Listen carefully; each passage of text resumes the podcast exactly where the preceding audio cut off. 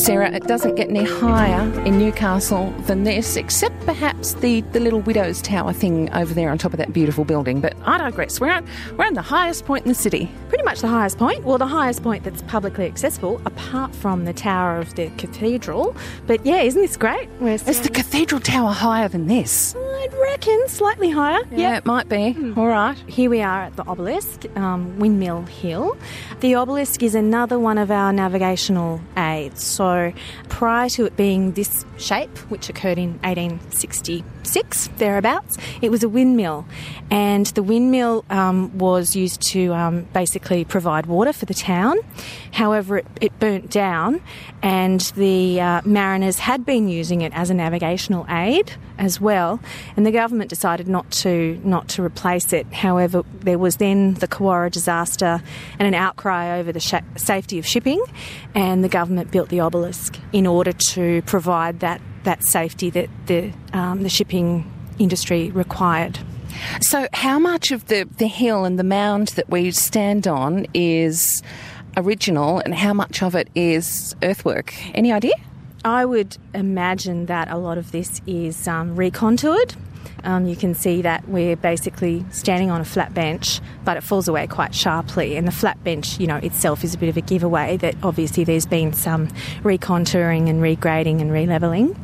However, this was always one of the highest points in the city, and that's why um, it was being used by mariners as they were trying to enter the harbour. And you can see that when you have a look at some of the early paintings and illustrations um, of the windmill on this spot. Yeah, and it was it was um, Commandant Morisset that um, basically was responsible for the building of the windmill originally, um, and it was really for the purpose of grinding flour.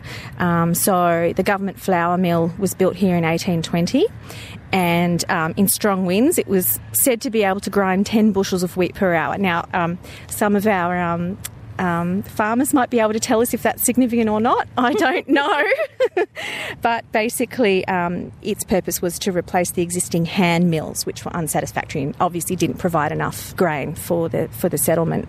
So this was situated at the top of what was then quite a steep hill. It's still a steep hill. I walked up it this morning, overlooking the water. I couldn't drive up this one. I had to walk. you did, but it wasn't long before this windmill, in particular, was superseded by more efficient windmills in the Hunter Valley, so up near Morpeth, Maitland, etc. And then in 1847, there was um, it was demolished after a, um, the fire and that resulted in protests and pe- petitions from the shipping community. It's interesting, isn't it? Because the windmill itself was kind of accidentally a navigational aid. yeah, there's kind of a nice poetry to that. And in 1850, because the shipping community was quite upset that the government wasn't going to replace the windmill because it wasn't used uh, for grinding flour by that time, the government then had to, to respond. And so they built um, the obelisk.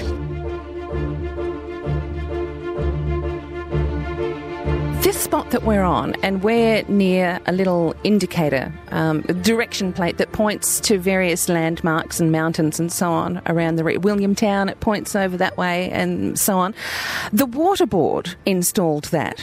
Why? Well, because this was a, a reservoir as well, um, but also too because you have this 360 degree vantage point whereby you can see most of the earlier Hunter District Water Board water supply infrastructure. So over to the uh, what is it northeast. You can just make out the reservoir on the corner of Brown and Tyrrell Street, and just down on Shepherd's Hill, down to the south, there was another reservoir a little bit north of the Bar Beach car park. And also, too, of course, you had very important Walka Waterworks up at Maitland, which is the building's still there, mm. um, and that was the first reticulated water supply um, for the city of Newcastle, bringing water from from the waterworks up there. And indeed, the water board over the, I assume the water board have placed these, what do you call these? They're, they're little monuments in the ground, little plaques kind of in the ground, talking about the history of our and location of our various water supplies. Although with the Walka one over there, I, I it does my head in because Walka's not in that direction. So I assume that they've just tried to space these evenly around. And if people actually stop and look down as well as out at the beautiful view but stop and look down, they learn a lot. It's a really neat little interpretation. I mean, it's very. You need to send your gardeners up here. A bit of edging needs to be done around these ones, just Yeah. quietly. It's of its time, I suppose, and you know, 1967 odd when this was done. Um, these plaques have actually um, withstood um, the elements and weathering over that time quite remarkably quite well.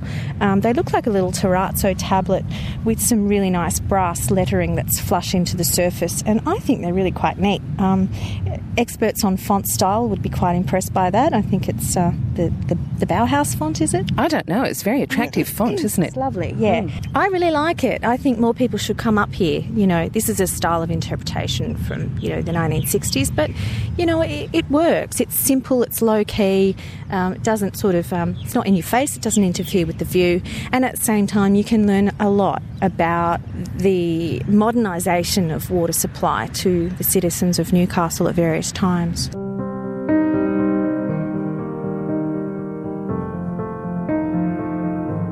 The other thing about the obelisk is that there have been a couple of accidents here. So in 1906, the pillars of old mine workings, which were probably Australian Agricultural Company workings, collapsed and it led to a land creep across the hill. And this was quite significant. This led to um, a commission of inquiry and basically the establishment of the Mine Subsidence Board as we know it today.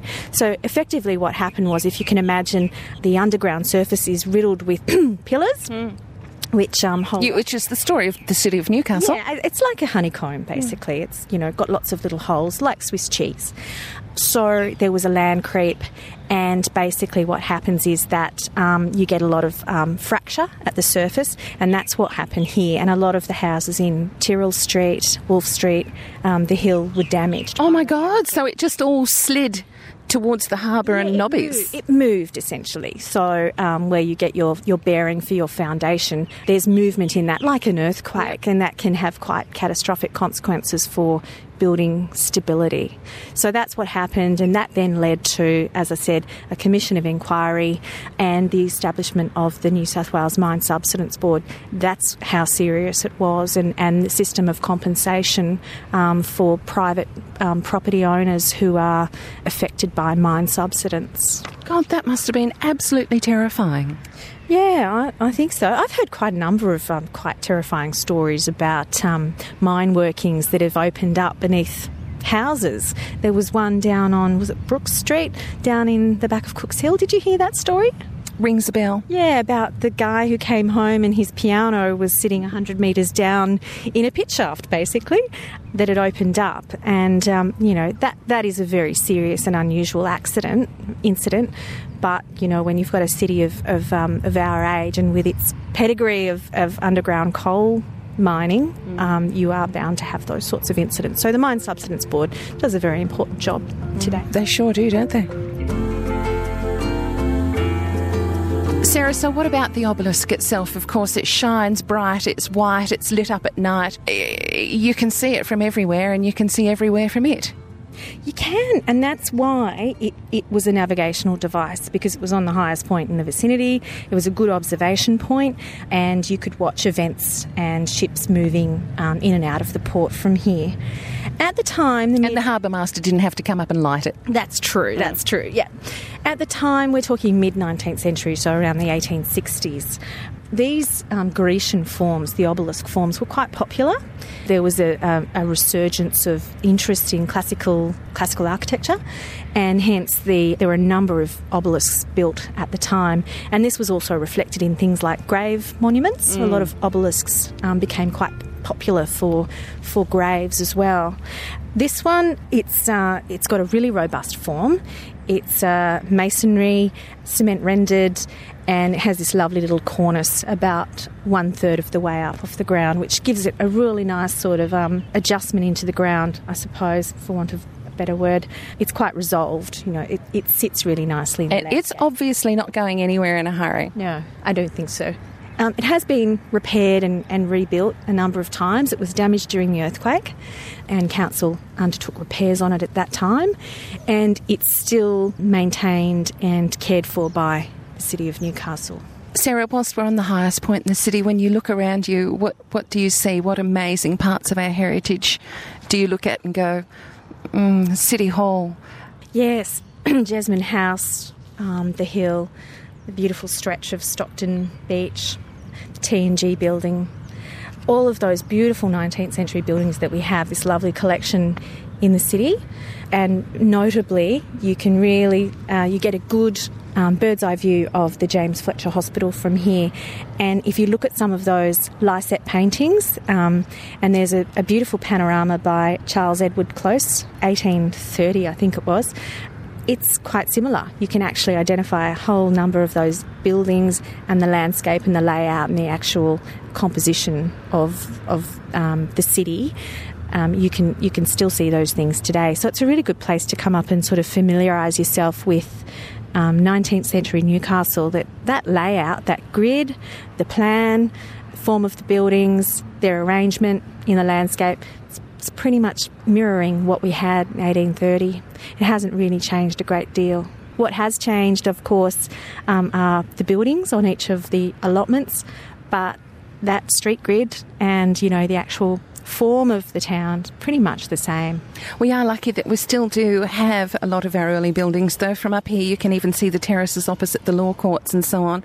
Behind that, we have the new development that has gone in on the old hospital site and the apartments that have gone around along the beach and so on and so forth. But um, uh, even so, it still manages not to hide too much of our history. Yeah, that's right. I mean, how unique is this city that we have a really good collection of treasured historic buildings? A lot of them are in public ownership, which is fantastic. They're safeguarded for the future. And that we have other heritage facilities such as our beautiful ocean baths, Fort Scratchley Historic Site. Um, now Nobby's has opened up as well, King Edward Park, the obelisk. You know, we have countless really fabulous heritage and historic assets in this city that really sets us apart from other places on the east coast. I mean, think of Port Macquarie. I mean, it's a beautiful place to visit, but it's so different to here. Coffs Harbour, so different. You know, we really have a treasure. We sit right on the sea. We're a working port. We have a wonderful collection of heritage buildings, and we have a great community. There's a great sense of Novocastrian spirit here. Um, what more could you ask for?